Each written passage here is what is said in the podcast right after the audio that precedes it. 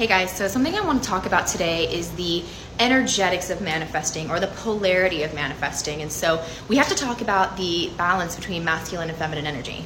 Most of us have conditioned a lot of masculine habits, a lot of masculine energy. So that looks like planning, solving, strategizing, you know, corporate America, working. And as a lot of women have come into the workforce, they've had to kind of shut down a lot of the feminine and embody this masculine in order to prove themselves. This obviously has a lot of upsides. Um, women obviously creating financial freedom for themselves, not having to be codependent on men anymore. I mean, I love this.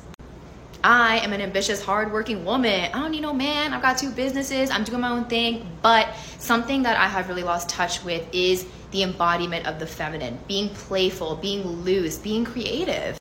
And so when it comes to manifesting, there are two parts to this process, and one part is feminine and one part of masculine. So the first part is the ideation, the visualizing, the dreaming, right? The subconscious work. That is very feminine. And then we move into the masculine with the law of action. We take inspired action. We start actually creating energy and fire towards this manifestation.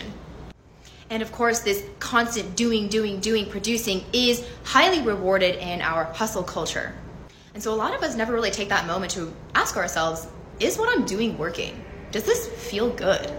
We're so conditioned to be that go, go, go energy that constantly check off the to do list that we forget to go back into that feminine energy. So, revisiting our visualizations, our intentions, and really making sure that the actions are aligned with those because if you consistently go and take action, right? A lot of times when people want to manifest, like, what do I do, do, do?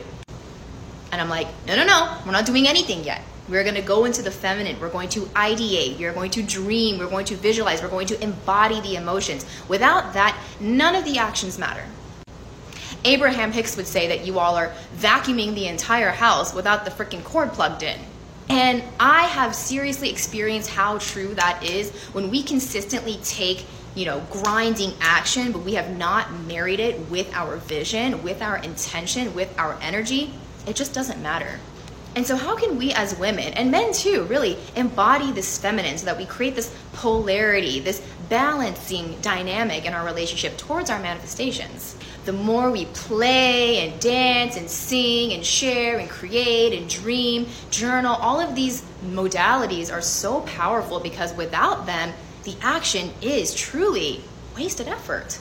And so we have to become a lot more cozy, a lot more comfortable with not always doing right? It makes sense to slow down and really think intentionally about what action step I'm going to take next and make sure it is aligned with my vision and my feelings.